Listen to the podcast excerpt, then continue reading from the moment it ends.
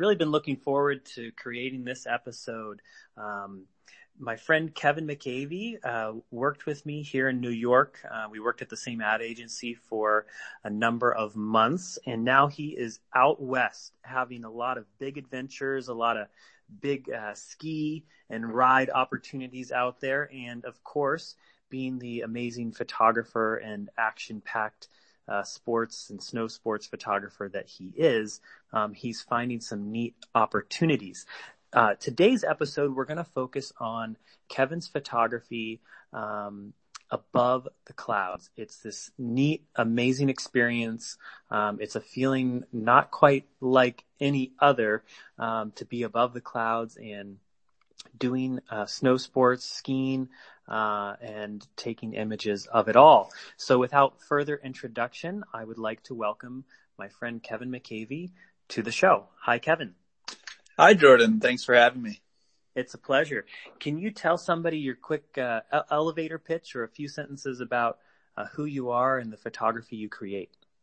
Totally. Um, I am a action uh, sports lifestyle photographer. I'm currently based in Bozeman, Montana, and I get my fix of being able to snowboard on steep terrain and climb some fun mountains and have access to a lot of very talented skiers and snowboarders in the area. It's been great, Kevin, to watch you since you left New York.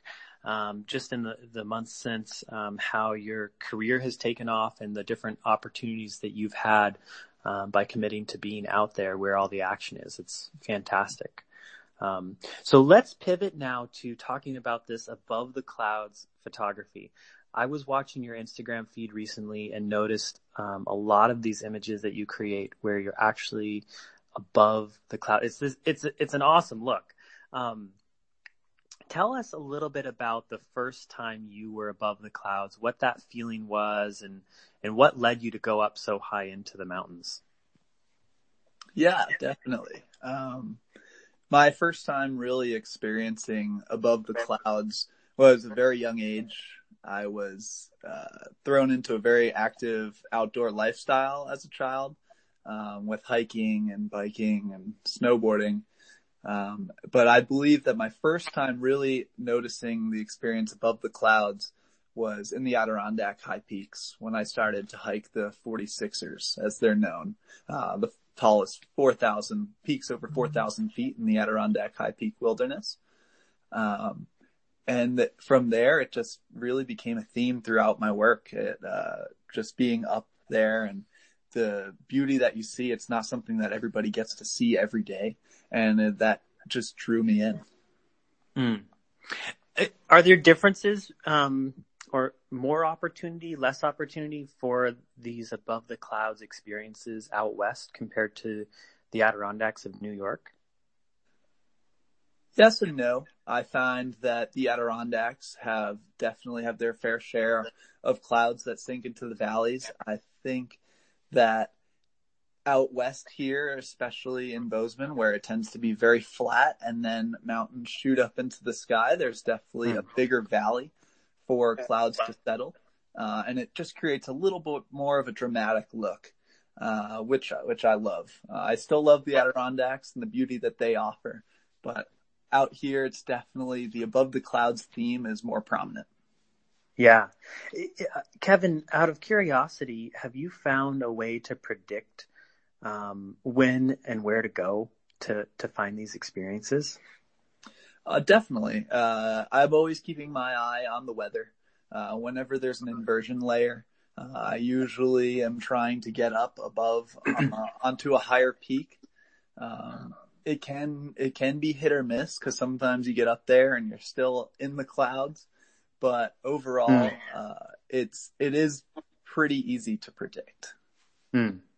So you're looking at things like temperature, maybe dew point. What are you looking at? Exactly, a lot of temperature change.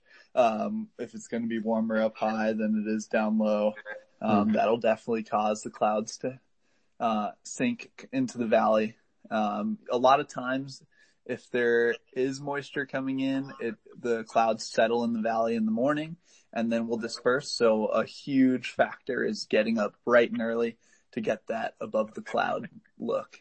Hmm. Yeah, and uh, speaking about that, um, you started photographing these experiences. I'm sure from the outset, it's just an amazing moment. And uh, what, how has your photography evolved um, from your first snapshots to the more involved photography and, and groups that you uh, go out with now? Um, well, definitely, uh, my first Snapchats were with my friends, uh, during our hiking experiences and just mm. capturing our moments together. Uh, where now they've turned into, Hey, I have this idea for a photograph. Let's go out and try and capture this the best we can. Uh, it's more of a vision before, before going out rather than showing up and saying, Oh, wow, the clouds look very nice. Right? Let's go take a picture. yeah. Yeah.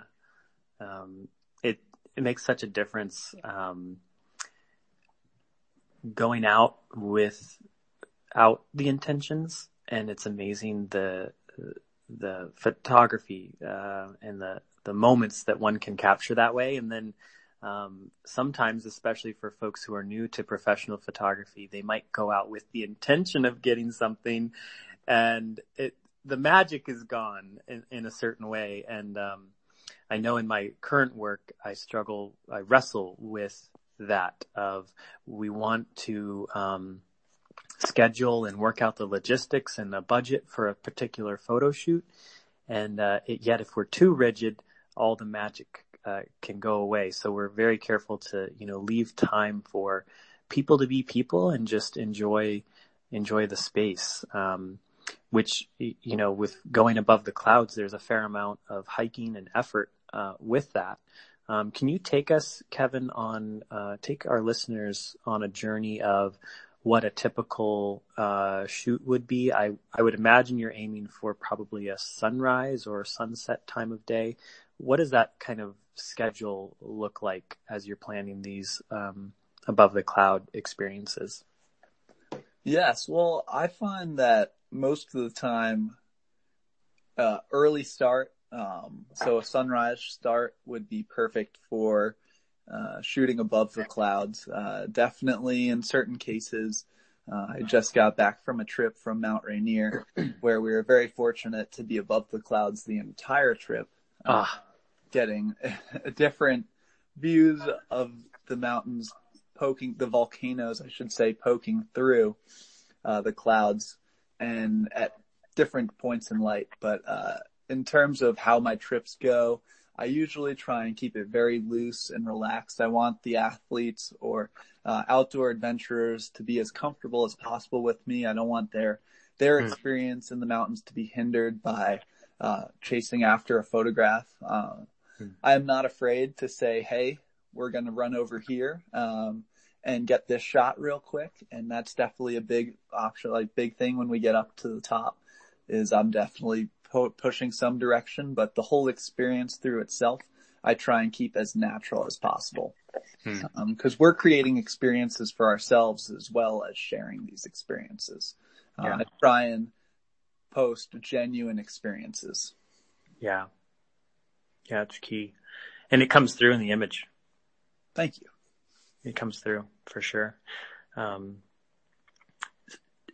tell us a little bit about some of your future aspirations, maybe trips you have planned or, um, what your next outing is or, or maybe even in a more general way, uh, where you're going in the world of photography.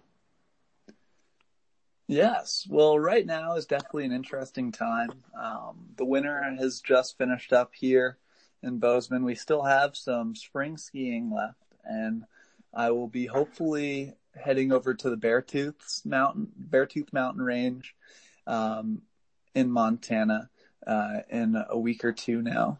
And, uh, I'm very excited for that because there's a lot of steep lines to be done and, um, that'll again be early morning morning starts, so some more sunrises and lack of sleep in terms of there, but it's always worth it. um, and this summer is interesting because I am in an area that mountain biking is is very prominent, and uh, I'm going to be shifting a lot of my summer work um, towards mountain biking. I, I'm new to mountain biking, and I would like to push and see what I can do in terms of the art aspect of it. Uh, and that's that's really where I'm going to be taking a lot of my work this summer. Um, and in terms of professionally, I am shooting uh, weddings in the in the region, and just working and hopefully getting some images in some magazines. Awesome. If there's any magazine publishers or editors out there, uh, certainly reach out to Kevin. He's a pleasure uh, to work with, and uh, maybe he can make some contact uh, through spending some time on the podcast today with us. Um, that's fantastic, Kevin, and um, certainly wish you all the best. And uh, as we wrap up, uh, I always like to make these podcasts actionable and, and of value to everyone who listens in.